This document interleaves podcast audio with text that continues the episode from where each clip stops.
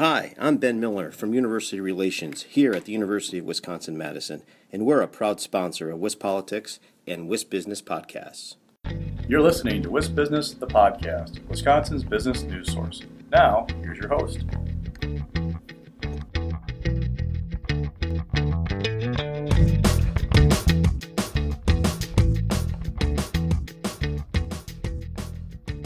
Hi, everybody. This is Alex Mo here for WIS Business, the podcast. Today, I'm joined by Paul Doucas, Executive Director of Business Development for SysLogic.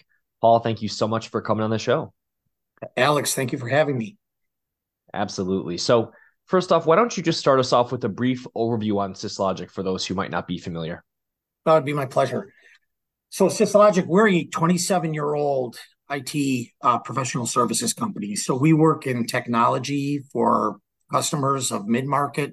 So think mid-sized enterprises all the way up to large enterprises, including government and not-for-profit. These are services like software development, data, database, information management, business intelligence solutions, um, and cybersecurity. Excellent. Well, it's cybersecurity that I'd really like to hone in on in our discussion today. I know that's an area that you've got a lot of uh, domain knowledge on, and obviously that's an increasingly important topic for uh, nearly every business nowadays. So, what are some of the latest trends that you're keeping an eye on this in this field? You know, there's a number of them, but the one that jumps out the most, Alex, is artificial intelligence. Um, implications AI may have, and are is quite frankly is already having to cybersecurity in the industry. So that's the one that jumps out the most. Sure thing. Well, let's let's dig into that a little bit because obviously, I'm sure many of our listeners are familiar with some of these emerging, uh, really rapidly developing AI tools that you know, uh, generative AI allow for creation of complex text, you know, convincing images, and even sometimes starting to be some videos that I've been seeing that um you know, obviously there's like you mentioned, there's massive implications there for cybersecurity. How are you thinking about that in the context of um, you know the business perspective yeah so thank you for the question i i have the opportunity in my work day to day to work with many different types of customers and look artificial intelligence is going to be so disruptive in so many ways to so many industries but in cybersecurity what's very unique and this will be something your listeners have some familiarity with is there's still a very large talent gap so what i mean is there is not enough cybersecurity specialists in the market really to meet the demand.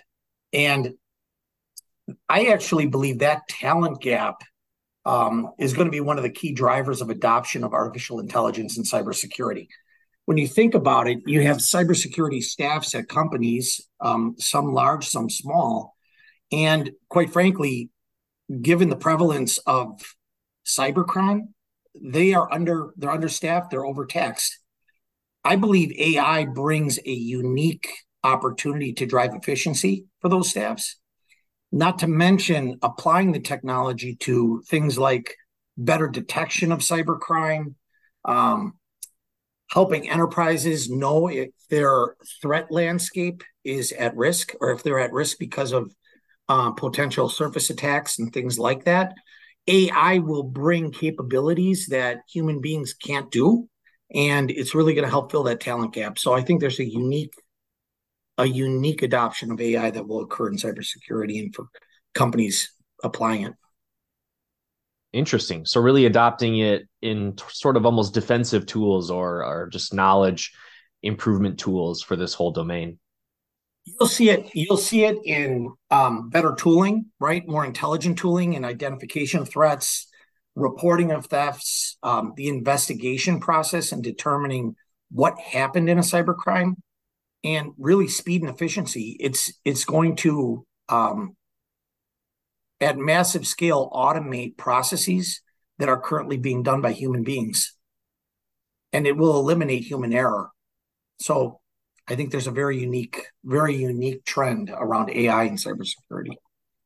Certainly. And briefly, I wanted to touch on the other side of things too. You know, the threat posed by AI in the wrong hands. Can you speak to that at all? Is that something you're you're thinking about?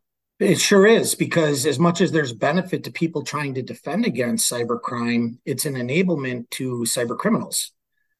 and that's the nature of cybersecurity is it's so fluid as technologies evolve and more protective measures come into place um, for enterprises to use and people to use those threat actors you know they're figuring out different ways to break those barriers and application of ai in the wrong hands will enable cybercrime there's no doubt about it so what are businesses and other organizations that you're familiar with doing right now to kind of improve their cybersecurity game? You know, that can be related to AI or just more broadly with other emerging trends. What's what's being done that our listeners might might be interested in?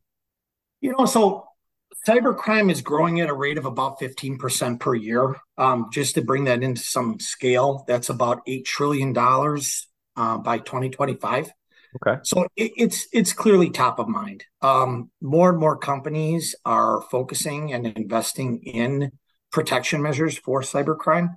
Um, where we tend to see, you know, I'll call it a little bit of a gap is in the mid market. You know, these are companies that are oftentimes privately held that have grown into be sizable companies or sizable entities that haven't yet invested um, or invested at a level that they need to to protect themselves.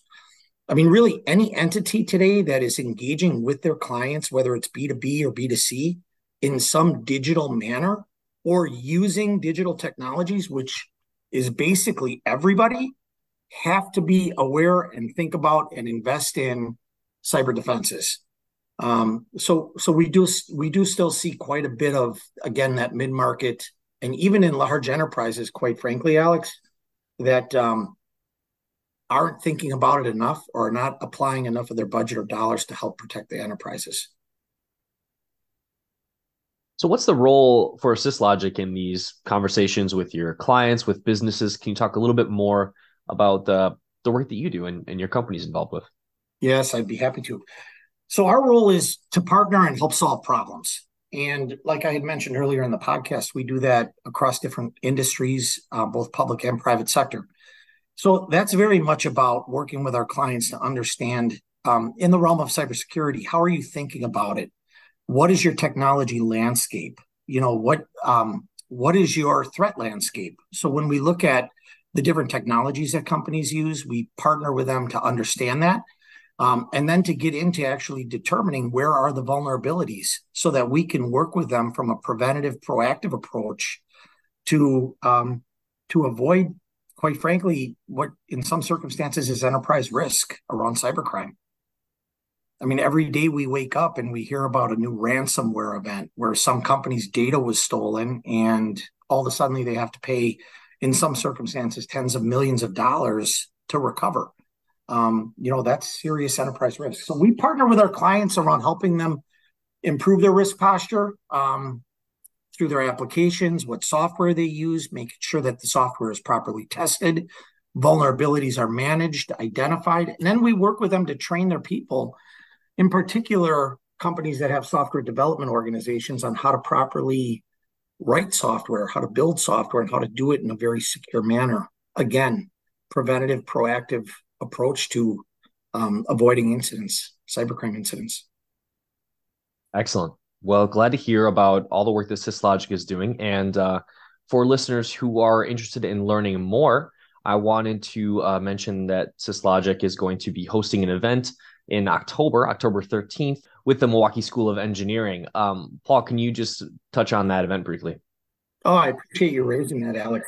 Yes, in fact, this is our fourth annual cybersecurity summit. Uh, we hosted in partnership with the Milwaukee School of Engineering, as you mentioned. Um, it's held at Diercks Hall at MSOE's campus. We are bringing together the who's who of leaders in security. And it's a great opportunity for people to participate, to learn from those leaders, to ask questions, to meet them, talk with them, and um, really take advantage of the opportunity to do so. That event is on October 13th, um, right dead in the middle of Cybersecurity Awareness Month. And um, for your listeners, as a special courtesy promotion, we'd like to offer you a promo code. Um, it's Wis Business 2023, and that'll provide for uh, free admission.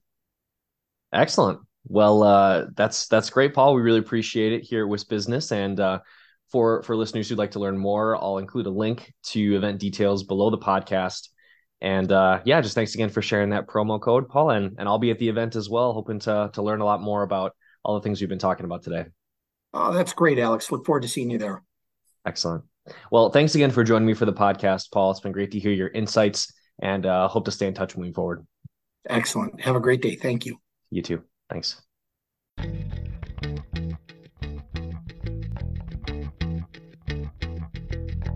You've been listening to Wis Business, the podcast. Now stay tuned for a word from our sponsor.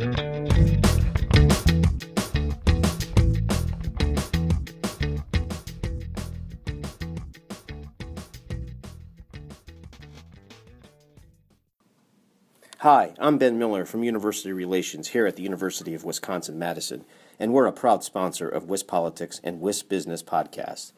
Did you know that almost 80% of UW Madison's in state students return to live and work in Wisconsin in the years after graduation? And almost half of all UW Madison alumni are current Wisconsin residents. That's just one way we're driving our economy forward.